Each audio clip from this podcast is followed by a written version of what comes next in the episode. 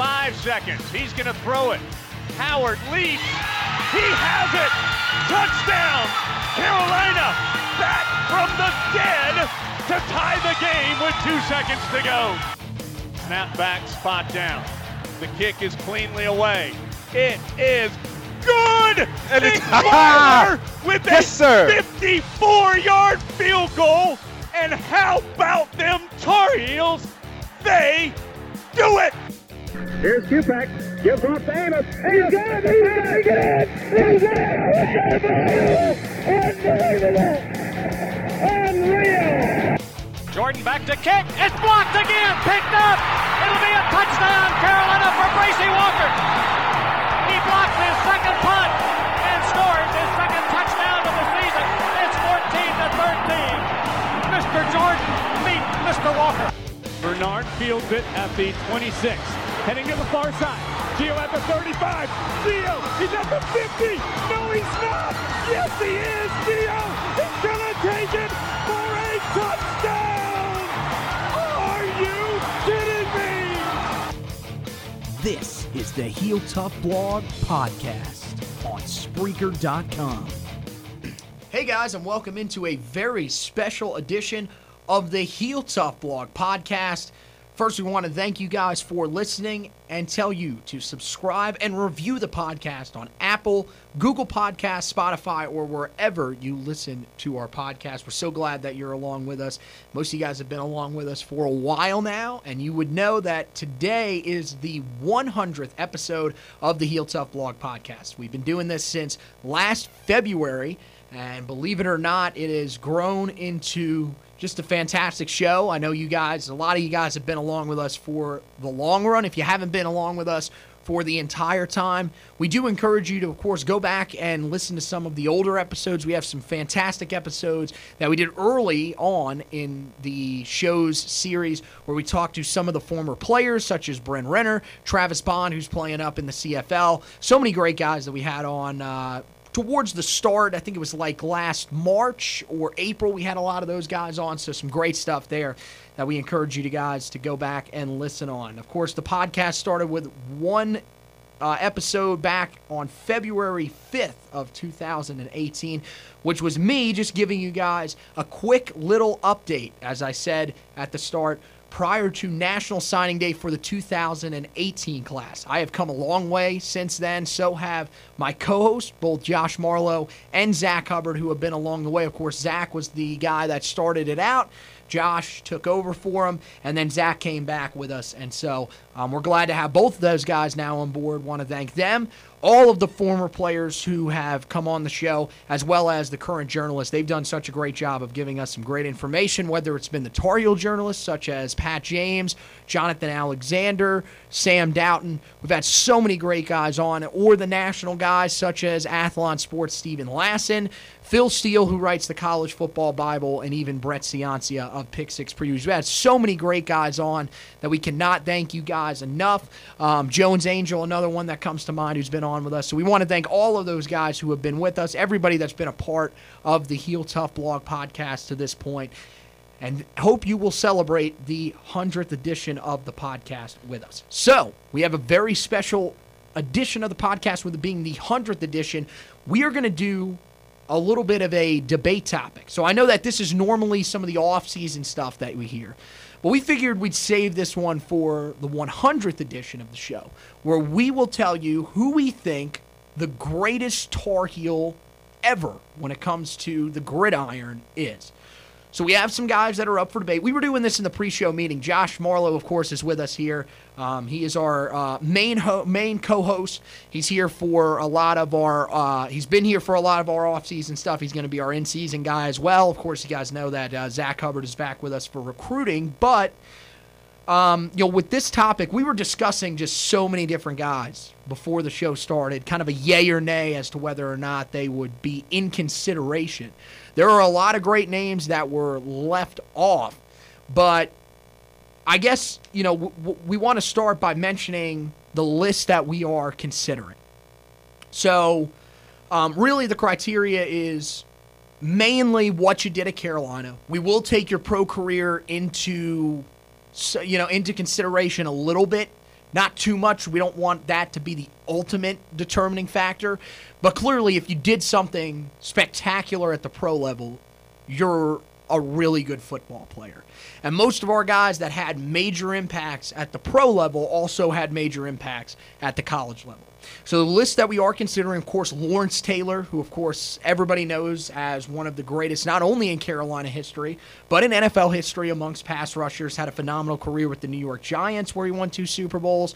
And so he is one of the first guys that came to mind when we thought about this list. Julius Peppers, defensive end from uh, the Carl Torbush era that eventually carried over into John Bunting's first season. He is also in consideration, a guy that was just a complete and utter um, disaster for offensive lines in the ACC in the late 90s and in the early 2000s. He tore it up for so many years, came right out of the gate as a freshman and did it. So he is in consideration. Charlie Choo Choo Justice, the running back from, of course, the 1949 team um, that everybody most famously remembers under head coach Carl Snavely. Um, you know, th- this is another one that, you know, you, you look at his overall body of work, and this was just an absolutely fantastic player. A guy that really did everything for Carolina at the time, was a quarterback, also a halfback. So uh, Charlie is definitely in consideration. We talked about uh, Dre Bly. How could you not put Dre Bly up there? Another guy came right on the scene early on in his career, 11 interceptions in his first season, and, you know, just continued it from there. 20 career interceptions, a guy that was voted to an All American team three times, including being voted at least by one publication to the first team in each of those three years. So Dre Bly's in consideration. One that we had a little bit of a debate about. These last two we really did. So I guess, you know, I'll start with Art Weiner, the defensive, well, he's listed as an end from the 19 the late 90s um, another guy that was a teammate of charlie justice's uh, on a fantastic team that was you know incons- i mean for, for a while there there were a lot of times where that team was in the running to be nationally recognized of course earlier you know in, into college football history there weren't as many bowl games so it wasn't as easy to make bowl games. But um, Art Weiner was a guy that was way ahead of his time at Carolina. Um, his some of his records actually stood well into the 1990s. Um, and for tight ends, which is probably what you would list him at, there's a little bit of a debate of whether you'd list him at wide receiver or tight end. Most of his records stood until Eric Ebron came on campus. And then the last guy that we put in consideration is defensive lineman William Fuller. This one was a little bit tough. This was probably the toughest decision for us. A two time All American, three time All ACC player. But really, I mean, he's got a, a guy that has 57 total uh, career tackles for loss, and really is just a phenomenal player. We went back and forth on him a little bit as to whether we would consider him here, but I think there's just too much there to leave him off the list. So those are the six guys that we are considering. Um, is there anybody else that you really wanted to mention? I know that you had talked a little bit about Don McCauley. Um, I think running back. Can we agree running back was probably the toughest? That's that's the area we had to leave off the most guys that were probably qualified to be on this list. Yeah, that's definitely the position that Carolina has a lineage of producing great players at. Um, so we talked about McCauley, uh, Amos, Mm-hmm. Um, hell, we even started talking about Natrone Means at, at one point. So Mike Voight was definitely yeah. in there. Leon Johnson was an extremely tough one to leave off the list. Uh, so yeah, it, it was, it was definitely the, the, the, the, hardest to start chopping people off the consideration list. Right. Defensive uh, line, I think, had some some guys in there as well that we had to talk about a little bit. But I think, I, I think the top two guys are just separated enough from the other guys that it's like, okay, the, these are the guys that we have to go with. Um, but yeah, no, I, I, I mean those those were the six. Um, so I, I, I guess, I mean, is there one that we we can definitely say in that group that you would not have, and maybe we just discuss it a little, him, him a little more in depth? I probably wouldn't have went with Fuller. It's just kind of okay, you know, and then like you said, he accomplished a lot. Great player, but you've also, I mean, we're stacking him up against LT's also on this same list. Right. So like that's why you'd probably cross him off first because you you know he's not gonna go over LT or Julius Peppers. I would yeah I would not have him over there. The only argument that I guess you can make is that LT, a lot of his production came in the last two seasons of his career, mainly in the final year. Fuller was a little more consistent early on, but I, I think you're right. I think it's it's it's really tough to stack him up with the likes of Julius Peppers and LT. Fantastic player.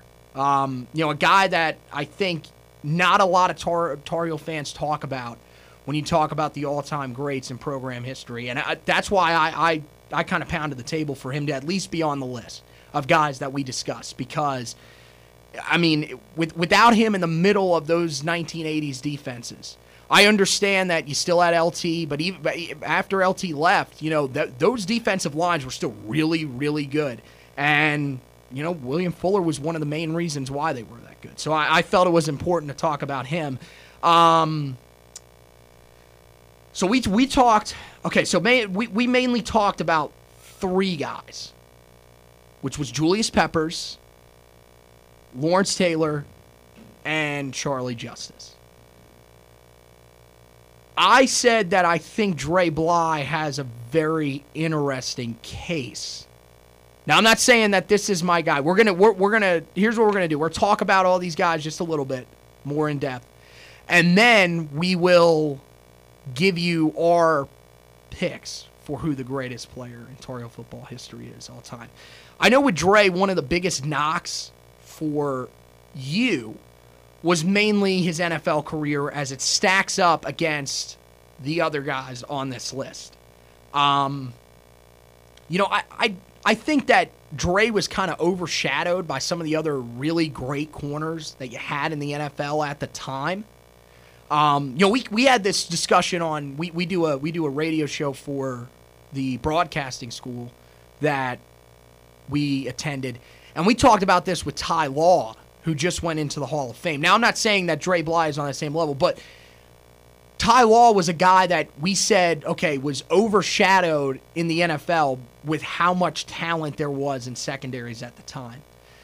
I mean, Dre Bly's numbers are not phenomenal, but it never really seemed like he was the number one guy at may at any of the stops, maybe outside of Detroit, where I'm pretty. I mean, he was seen as the number one corner in my opinion. But I mean, when you talk about what what was the reasoning that you didn't have Dre on that list? Well, part of it, and this is going to sound kind of odd because you look at his production, right. is phenomenal. But how many times do you say a cornerback wins you a football game? Well, I'm going to tell you, in his freshman year, you can make an argument that and, and he was winning football games with 11 interceptions. With 11 interceptions. Yes, definitely. when you look at the football game as a whole, you never think, well, because they have a great corner, they beat us today. Now, does it help? Yeah, definitely. Like that, we saw it when Seattle had the Legion of Boom that because they had such a great secondary it was tough to beat them, but they also had a really, really good front seven. It's a good point. So I think that was probably the reason why is like whenever I just think about why Carolina was was so good when he was there was yeah because of him, but also because they were good at other spots. And okay, so that's so this is interesting because there was actually an article that came out today from Sporting News by our friend of the podcast, Bill Bender, um, who does a phenomenal job over there.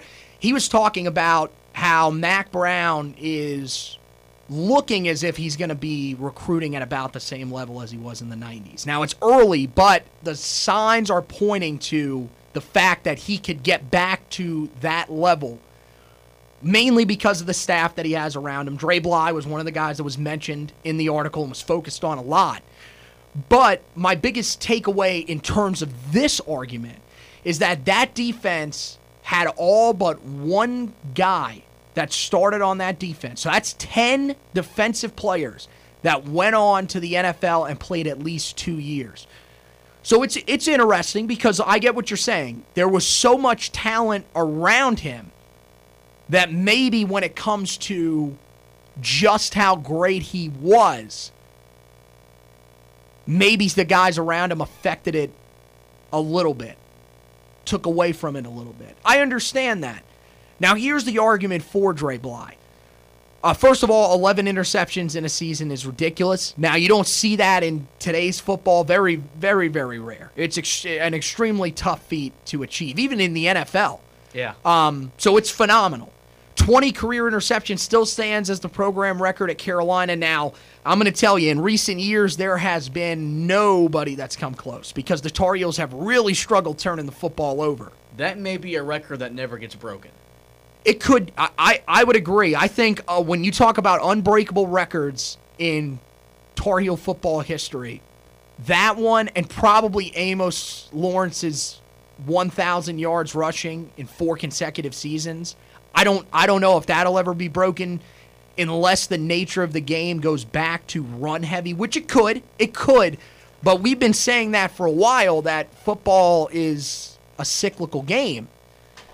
Well, we've been in this passing cycle for a while now. So I, I don't know if if it'll ever get back to there, but I agree. I think that's one of the ones that will never get broken. Probably his 11 interceptions in a season will never get broken. The clo- you got to think the closest anybody's come to it since then is Trimane Goddard who did it his freshman year in 07. So, which is pretty interesting that both of these guys, both him and Trimane, um, both did it their freshman years. Well, and you got to think, you're, you're, you know, you're newcomers to the league, right? There's no film on you as a tendency as a cornerback, right? Exactly. So, it it, it it's surprising, but also it does make sense because they, right. they don't know what to expect from you.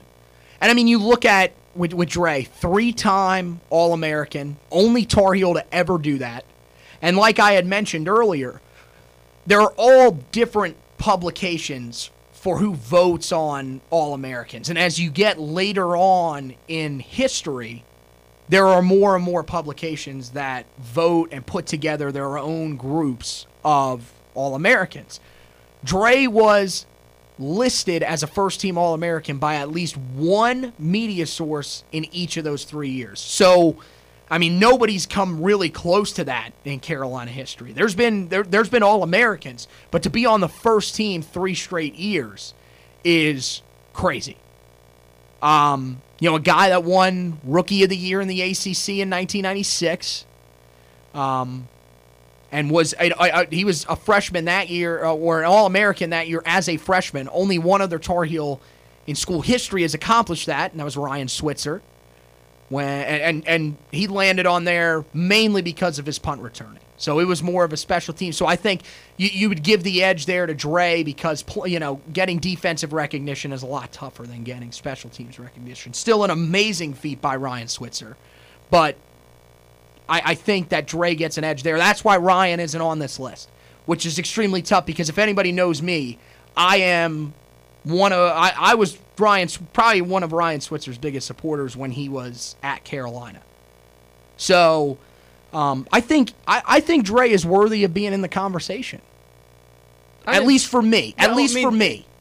There's a there's for the greatest discussion for right. to be had. Okay. It's just when you look at See what the, I'm saying is I think there's I think there's four that that can be hotly debated. If, you think it's three I with Dre on the outside, but, which but, is okay. If, okay. If, if we're gonna, it makes sense. make it four, gotcha. Then he's four. I agree. I agree. I don't think there's anybody else that you can put up there. I'm, you know, I would just, you know, let's play hypothetical here. Let's say you put him on a defense, but that doesn't have ten other players or nine people that went in the NFL.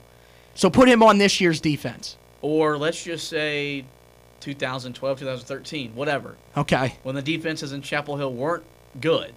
Well, they were. St- I mean, those the 2012 because you're still talking about Coples and some of the guys well, okay, that, Larry, the holdovers Larry from Fedora Butch. was here. The defense was never good. Vic, is, Vic is, Koenning is your D coordinator. Is, you know, let's just put that on paper. Is he being as productive? And and, and so hypothetically, you're going to say no because he doesn't have nine other NFL caliber players playing with him. Because I don't think he would have been thrown at as much. Which okay is a good argument for why you would say Dre might not be here because Robert Williams, who was opposite uh, of him at corner while he was at Carolina, was another very, very good player.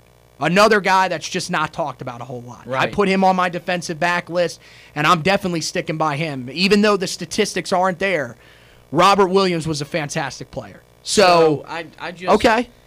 As we move to uh, these other three guys, gotcha. They directly impact the game. Okay. Because they're a part of seemingly every play. I agree. Okay. Okay, so Art. Okay, so can we talk about Art Weiner just really quickly? A two-way end, a guy that had near. He was close to 2,000 yards receiving. It was it's 1,700, so still 300 yards away. But really, I mean, you know, he had over 100 catches in his career at a time where you didn't throw the football in the in the 1940s. And you got to think he also did this when Charlie Justice's career was going on. Now, Charlie Justice is interesting, and we'll talk about him more in depth as to what you kind of consider him. But I mean, I think I think Art needs to be recognized here. A two-time All-American. Um, you know, I think it's kind of hard to like when I was doing the position groups. It's kind of hard with those guys because they played both sides of the football. During that time, you kind of had no choice. You had to play both sides of the football because there just simply weren't enough guys that wanted to play football, and you were that talented to where, you know, it, it was a different game as well. They were not running 90 plays a game. They were running 20 to 30 plays a game. So it made sense why you were playing both sides of the football. But I think, you know, his receiving numbers to be I mean, there were trust me, there were guys that had good receiving numbers. There were guys that reached the the, the, the thousand yard mark. To almost reach the two thousand yard mark and have over hundred catches and eighteen career touchdowns during that era is just ridiculous. But when you look at where he stacks up with the rest of these guys, including his teammate Charlie Justice, who I think I think that might be the biggest thing is that he we don't consider him to even be on the level of Charlie how is he going to be in that group that we're discussing and saying, okay, these are the ones that should be hotly debated? I think he's worth talking about, but I don't think that he is in that hotly debated group. Yeah, no, definitely worthy of our, our time to talk about, and that's why we're doing it. Uh, you do what he did in the late 40s. Mm-hmm. Hell, you put him in the 70s, what do those numbers look like. Oh, man. You know what I'm saying? Definitely. Now you put him in the modern era. Hell, people do what he did in his career in seasons right now. Right. Depending on the kind of system you're in. But so what he did over the career, and like you said, wasn't even the first option on his team because you had Charlie Justice in your backfield. Right. Um, and he still was that productive. Mm. Okay, you're a great player. Yeah, no. Um, so, okay, so let's go into Charlie Justice because Charlie is very interesting. Now, Charlie kind of played two different positions. He was a quarterback, believe it or not, for the Tar Heels at the time. But of course, as we know, during that time, everybody ran the same style of offense. It was a wing tee or some variation of it. There, there, that was just that was what you ran. So when you look at Charlie's career, I think it's a little bit different because look, the the the, running stats are not quite as gaudy as some of the other guys that we talked about. I mean, you, we we were talking about, um, you know, the group of running backs with Amos Lawrence who ran for almost five thousand yards in his career. We talked about Don McCauley. We talked about a lot of those other guys, but when you look at at Charlie and, and what he did, I mean, here's the thing. First of all, you got to be pretty pretty good if you got a statue up of you outside the football stadium. Um, you know, there is no other Tar player that has a statue up of them. He's the only one. So, um, I mean, the thing is, is look, when you when you're a guy that finishes second in Heisman voting in back-to-back years at North Carolina, which Okay, at that time, you could make the argument was a football school. Within the very near future, they became a basketball school. And we have not seen anybody rival him since then when it's come to Heisman votes. Not even close. So, I mean, Charlie, he's he's got to be he's got to be in consideration on this list. Yeah. Okay. Let's just you mentioned the the Heisman runner up twice. Right. He racked up 4,883 career yards, and that record stood in course until 94. The record for Carolina football while he was on the team 32 7 and 2. Exactly. Some of the best four year marks in the history of the program. They appeared in two Sugar Bowls. They haven't been to the Sugar Bowl since. Um, they got a number one national ranking while he was on the football team. That only time in school history yep. that that has happened. Um, was responsible for 64 touchdowns. So you do that over the course of his career. That's 16 touchdowns a year. The guy just dominated at a at a place that right was a football school, but wasn't Alabama, Tennessee, Oklahoma. It was just football was more money at the time because basketball hadn't become the fixture it became on in Chapel Hill just yet. And so what he did, and the fact that the team was winning, makes it all the more better. Because we've had guys that are great players that produce, but we didn't necessarily win a lot. Right. But we were winning nationally. Closest we ever came to winning a national championship, in all honesty, is probably those two years because you got the number one ranking. Yes. And you played in Sugar Bowl games.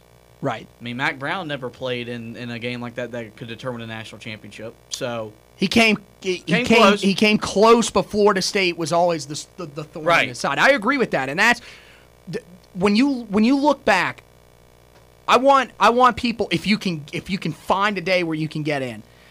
When I was up in Chapel Hill the last time, I went and did the football museum which was the first time that I could do it because I really hadn't been up there outside of game days because, well, let's be real honest, you know, I mean, if you go up there when it's not a game day, especially in the summer when it's usually going to be open, it's pretty quiet on campus. So it's not quite as exciting as as it would be. We've been up there for some basketball events, but we didn't feel like it was right to go in and do the football museum. But I went in and did the football museum, and I'm going to tell you the amount of stuff that they have on those uh, on those 48 and 49 teams is remarkable. These, I mean, there, there's a reason why, in my mind, Carl Snavely is a tier two coach. Like nobody talks about him. When you talk about the top coaches in Carolina history, Mack Brown, Dick Crum, who I got a just an um, unbelievable amount of heat for putting him in my first tier. But I think, I mean, you look at most most career wins amongst the coach. That'll change, of course, with Mack Brown coming back. Um, you look at his record in bowl games. Really, just I mean, phenomenal coach. He was there in the '80s, and then Bill Dooley. Nobody talks about Carl Snavely, who was just amazing. I mean, look at the, the amount of guys. You look at other guys like Irv Holdash, who was who was a guy that was an All American as well. A lot of phenomenal players on that team. But Charlie was just different the the one stat when I look at it that stuck out to me was that 4,883 yards. At the time, that was unheard of because he did play quarterback. So those total yards, you know, it's it. How do you compare that with a guy like Leon Johnson who had almost 5,000 yards, but did that all with either running the football or catching the football? It's weird, but the thing is, is that that mark stood until Leon Johnson got on campus for total yards, period, right. amongst any player. That is crazy. Now, of course, quarterbacks in the modern era have broken that. Marquise Williams absolutely smashed that record. But for me, it's it's I mean, Charlie is just he was the first great player in Carolina history. He was the first guy that you said, okay, this is the guy that's putting us on a national stage. And so there's a reason that he's being considered here. And I mean, you look at some of the other stuff, like during this time, he was kind of a do everything guy. 64 career touchdowns. He also punted the ball, averaged 43 yard, nearly 43 yards a punt, and was also a punt returner who averaged 14.2 yards per punt return, which is that that's a great number. That's phenomenal. Now at the time, okay, we don't know you know, what those numbers quite looked like because I'm going to be honest, I haven't researched many other 1940s players to see if that's a great number. But in today's modern era, if you average like 9 yards per punt return, you're you're you're pretty good. Like I I'm I don't know it off the top of my head, but I'm willing to bet that Ryan Switzer's career punt return yardage average isn't even 14.2. That's pretty high. So Charlie was was a special player. For sure. So I guess now we move on to the two guys that probably come to mind first when you think about great players. Now, it was it's interesting because you could argue both of them played the same position. Um, If you want to do it in modern terms, we've sort of gotten towards the era where they stack it up as pass rushers. That's what they consider your 3 4 outside linebackers, which is what LT was, and your defensive ends, usually 4 3 defensive ends, which is what Julius Peppers was. So I know for you it's got to be kind of hard to admit that Lawrence Taylor was a phenomenal player at both the college level. College level is not the problem. The NFL level, as a Dallas Cowboy fan, is what has to be a little bit of an issue. There's no problem admitting that because I'm not. Um, You're not a Washington fan, so you... well, I'm, I'm I'm not. I'm not that naive. Yeah. He was right. a special player um, that happened to play at, at the school that I love and support, and it just translated to the NFL where you got coached by two really good defensive minded coaches and Bill Parcells and Bill Belichick. Right. Um, and he was the first of his breed that was listed as a linebacker but didn't do traditional linebacker things. He wasn't there to play the run or, or, or, or, he was there to rush the quarterback. He didn't necessarily was wasn't a run fit guy or a pass fit. Guy. He was there to sack the quarterback, and he did that okay. at a really good level. Joe Theismann learned that the r- really hard way. So there's no, it's not hard in admitting that. Right. He was a really good player, and he was a really good player at Carolina. Oh yeah, on a team that the last time we won the ACC, he was on the team. Was was one of the he was one of the main reasons, if not the main reason. Um, was also a, a, a reason why this team had gotten close again to being nationally prominent again. Was mainly right. because of Lawrence Taylor. Right. So I'm not going to sit here and discredit what he did in the NFL because oh yeah, you know because what he did for my team in college, which made us nationally prominent. Well, again. at least you have the clear mind. Yeah. By the way, I think Emmitt Smith is a very fine running back. We've had the discussion that I think Barry Sanders is a better and overall running back, but that's ignorant. that's a different podcast. But what I find interesting is you said that he was a pure pass rusher. When you look at his 1979 season at Carolina, I'll just read you off the stat line 95 total tackles, 7 forced fumbles, 11 tackles for loss, 5 sacks, and an interception. So, in the NFL, yes. Yes. He was a pure pass rusher. It's interesting that he was able to play what seemed like more of a traditional linebacker role in that 1979 season for Carolina. To me, that tells me one thing. He is that good that he can play a position that if you just look at his NFL tape, you would say there's no way this dude could play could play a run stopping linebacker. Oh yeah, no, he he could have done both. Right. I think what happened in the NFL was Bill Parcells just noticed you were so good at the one thing. Yeah. Just go for it. Um, just keep doing it. I'm gonna make your yeah yeah. We're, we're gonna make your life simpler. Right. Because we can all admit LT wasn't the brightest guy in the classroom in the film session. Well, here's here's what you're gonna do: line up here and go hurt that guy. Well, and, and, that's never the worst mindset and, and, to have. And there's nothing wrong with that right. when it works and right. it helped it helped the Giants win two Super Bowls. Exactly. It got him in the Hall of Fame. Definitely. So there's nothing wrong with that. Right. But he was like you said, he was a versatile enough player to where if he would have went somewhere else and they were like, Well no, you're gonna be a traditional linebacker, he could have been a linebacker. Right. Oh, I agree. And, I agree with just, that. And maybe not as not the same type of player, but would have had a fine NFL career and would helped that team win football games. So we talked about that 1980 season, and this is where LT became LT. 69 total tackles that season. Nice. Three uh, forced fumbles. Seven fumble, or excuse me, three fumble recoveries. My bad on that. 22 tackles for loss, which, by the way, resulted in 149 yards of lo- lost for opposing offenses and 16 sacks in one season, which still stands as the Carolina record. Right. Craziness. 22 tackles for loss in a season is, is nuts in and of itself. But we had mentioned William Fuller earlier in a season. He er, earlier in his career actually had that. His sophomore season, which actually be 1981. So the next season, how about that? Back-to-back seasons during the 1980s, the Tar Heels had one player with at least 22 tackles for loss. That's unheard of. Think of what we're at now, where, you know, last season that we, we saw some hope in some of the guys that we had out there. But for LT, 16 sacks in a season is amazing. And there's a reason why he was named a unanimous first team All American in that 1980 season.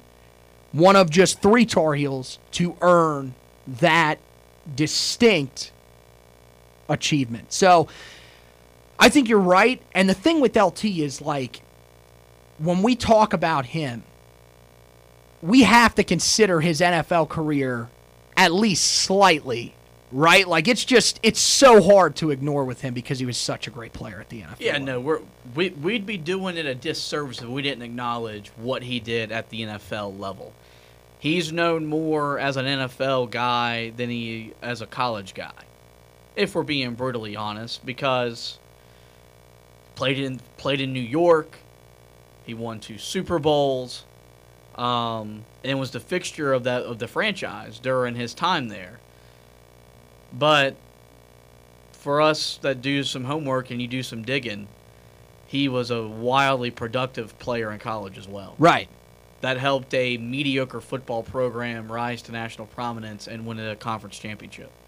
Yeah, I mean, uh, at the time, you know, let, let's not act like this was a guy that took a program that was the you know bottom of the barrel. That's why but I thought were, mediocre was the right, they, word. Exactly. They were middle of the pack. Maybe you could get to seven wins a season, but this was what elevated them back to what we saw in the nineteen in the, in the late 1940s. Right. Into being that national contender. I mean, you talked earlier about a guy, you know, how much does a defensive guy actually mean to helping you win games? LT was a guy that if you look back on it, you could make the argument that he was the reason that that 1980 team won certain games. And that's kind of what you look for when you talk about defensive players. But we got to transition from him to the more modern guy here that a lot of people want to discuss, which is Julius Peppers. Now, of course, I think with Julius Peppers, like it's it's it's really hard in this region of the country to argue against Julius Peppers because so many people are just so connected with Julius and, and his story. Of course, you know, playing for the Carolina Panthers, phenomenal NFL career where he had 195 or excuse me, 159.5 uh, sacks. Th- this was a guy that I mean, look, we you know, he was a he was a freakish athlete. This dude played not only for the football program, he was also a major part of Bill Guthridge's teams for the basketball program. So, I mean, when you talk about athletic, we just talked about how athletic Lawrence Taylor was. I mean, Julius Peppers is a defensive coordinator's dream to have out there with the amount of athleticism that he had. I mean, can you imagine him in Jay Bateman's offense? We've been talking so much about athletic guys. Julius Peppers would be a perfect fit. He was the first modern athletic defensive end that now is that transited that position. He's the guy that did that. And it's kind of cool that it, it happened at Carolina. Um, you and I got to see him in Charlotte for roughly a decade, be a productive player. Mm-hmm. Um, and you talk about the athleticism. We had the luxury of having Matt Doherty on our basketball podcast that you and I do. And while we didn't get to talk to Matt Doherty about this topic, in an interview that Matt Doherty did with Jones Angell and Adam Lucas, was asked about Julius Peppers. And he basically said Peppers was good enough to make it in the NBA. So you're talking about a guy that was good enough to have an NFL career. He'll be a first ballot Hall of Famer in five years, and now that he's finally retired. Definitely, no question. But was also good enough to where if he would have chosen basketball, would have made it into the NBA.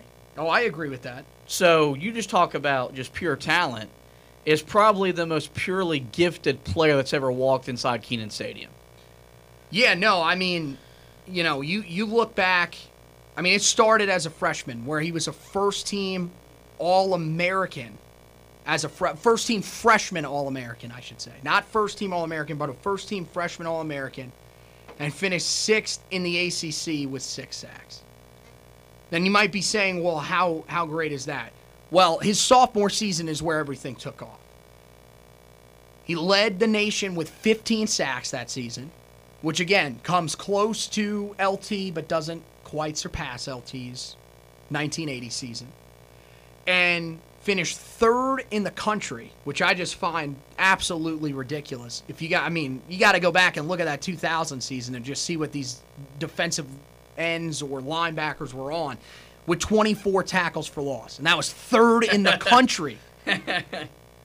and of course, went on, as many would expect, to earn first team All American honors. And in his final season, believe it or not, his numbers dropped off, but he was recognized once again as he had 19 tackles for loss and nine and a half sacks, which were actually enough to earn him not one, not two, but three defensive awards. He earned the Chuck Bednarik, the Lombardi, and the Bill Willis Award, and was named a unanimous first team All American. And when you compare the statistics between him and LT, it's crazy. I mean, his, his 30 and a half sacks, second in school history. And then we talked about Will, William Fuller with 57 tackles for loss. That was the most in school history at the time. He finished with 53 in three seasons. So, I mean, th- this was just an otherworldly guy. I mean, you know, not only was he a fantastic pass rusher, I didn't write it down, but his interception number at Carolina was somewhere around like six or seven interceptions in three years. In the NFL, he had 11 as a defensive lineman. I mean, that is just that is just ridiculous. Yeah, he had he had five. Five, five interceptions. interceptions. in his career at Carolina. Um, you just don't see that with defensive linemen. Yeah, some some other numbers that you may have listed that you maybe I, I, I didn't hear. Uh, five forced fumbles, 42 hurries at the of the quarterback, right, and three defensive touchdowns. So this guy also scored. He, I'm, I'm telling you, man, he was just he was he was special. I mean, there was there's no there, there's no other way to put it. And to look back as Carolina fans, like, look, we're having this discussion because it's a special edition of the podcast. To look back and actually be able to say, we have two of the greatest linemen in college football history and NFL history is just is just nuts. Well, they're they're the original part of why we, you know, we claim to be defensive line university. Right. That heritage starts with Lawrence Taylor. Right. Um, it was bred before Julius Peppers got there with some of those Mack Brown teams, but then Julius Peppers individually just right was doing stuff that you usually do as a whole unit. He did it by himself. He was just that damn good. Okay. So, so here's here's what we're gonna do. Let's rank these guys that we talked about. For you, from three to one. I'll rank mine from four to one since I'm putting Dre Bly. So I got to go first. Yes, I'm putting the pressure on. Um. So three, I go Lawrence Taylor. Okay. Okay. Um. Two, I go Charlie Justice. Look at the production and the winning. Okay. And then one for me is Julius Peppers. Okay. He's the most gifted player that's ever put on the uniform. The production and what he did in three years is remarkable. Um, and I, I, still can't over the fact that he, he was good enough to play football and basketball at, at, at, at the pro level. An absolute freak, yeah. indeed. Okay. So I'm going to go for Charlie Justice. Like the winning, I think you got to take NFL careers into account here just because of how close these guys are. So I think Charlie's in fourth. Third, see, this is tough. This is tough. I'm going to go LT in third. I'm going to be honest with you. Um, I love all the production. The thing was, and this is, is actually a quote from Dick Crum, he was a guy that actually had to get on LT before his senior season because he knew he could do more than what he had shown in his Tar Heel career. So you wonder how gaudy those numbers could have been if he would have not been the late bloomer that he was. But still fantastic. These decisions are ridiculously tough. I went Dre Bly number two just because, I mean, look, you you were a first team All American in three straight seasons, 20 career interceptions, one of the records that we think is nearly unbreakable, and is a guy that we have not seen anyone that's been comparable to a corner since then, where LT has Julius Peppers. And then number one, I'll go with Julius Peppers. Um, just the the the all around ability of him, a guy that, you know, from the word go was immediately one of college football's best and did it back to back seasons where he was legit legitly one of the best pass rushers in the country. So uh, ultimately, we agree, but that's how this usually turns out in this podcast. But a fun little adventure there for you. So, we want to mention one thing before we hit the 40 yard dash. The Heel Tough blog, of course, you guys know, is hosting a pregame show before the kickoff game against South Carolina. It will be held at Moo and Brew Restaurant here in Charlotte, 1300 Central Avenue um, just down the block from the stadium, about 10 minutes away. So uh, we encourage you guys to come out and hang out with us. We will talk about the game against South Carolina, break it down. We'll give you our official prediction for the game, as well as our official record predictions for the 2019 season out there. We're going to wait and hold off and give you guys all that stuff out there so we give you some extra incentive to tune in. If that isn't enough for you, we do have some special guests that are stopping by. You knew Ryan Houston. We had talked about him being on uh, a couple of weeks ago. But now we've got two other former Tar who are going to be with us. Former wide receiver Nah Brown will join us, as well as former cornerback Errol Hood. So we hope you guys can come out, eat some good food, get your Charlotte version of the Blue Cup. Moo and Brew has their version, so come out and get that. And mainly just come out talk a little Tar football with us. We're going to have a ton of fun before the Tar kick off against the Gamecocks. So that will bring us to the 40 yard dash. And on this edition of the 40 yard dash, we start by taking a look at some of the fall camp takeaways. Trey Morrison is experimenting out corner. There is some rumors that the nickelback will either be DeAndre Hollins or, as Taylor Vippolis said yesterday, possibly Cameron Kelly if he is cleared by the NCAA. We are still waiting on a decision as to whether or not he will be cleared. It is cutting pretty close to the season. So you would imagine that Mack Brown and his staff are not too happy about it, but hopefully that situation will be resolved soon. The defensive line is building good depth behind its starters. Zach Gill, Jaleel Taylor are some of the names that have really stepped up, according to Mack Brown and his staff, as well as Brant Lawless. So keep an eye on the defensive line to be a stronger unit even than it was a year ago.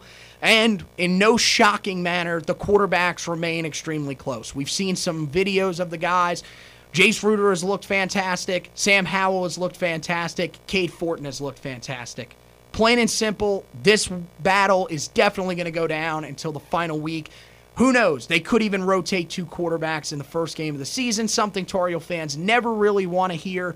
But Mack Brown's track record of rotating two quarterbacks is a little bit better than Larry Fedora's. And the final tidbit that we have for you guys on uh, August 23rd, 2020, four star safety Jaquaris Conley will announce his commitment. Of course, he plays at Northside Jacksonville High School in Jacksonville, North Carolina. The game was originally scheduled to be played at E.A. Laney High School, but did have to be moved to Northside High School. And when it was moved, that was when Conley said that he would make his decision. So that will take place right after the first game of the season. Keep it tuned to HeelToughBlog.com for all the latest updates. That's where you can check out the podcast as well as Apple, Google Podcasts, Spotify, iHeartRadio, and TuneIn or the TuneIn app. So, want to thank Josh for joining us. Thank you to all the listeners who have listened to this edition of the podcast and the 99 editions before it.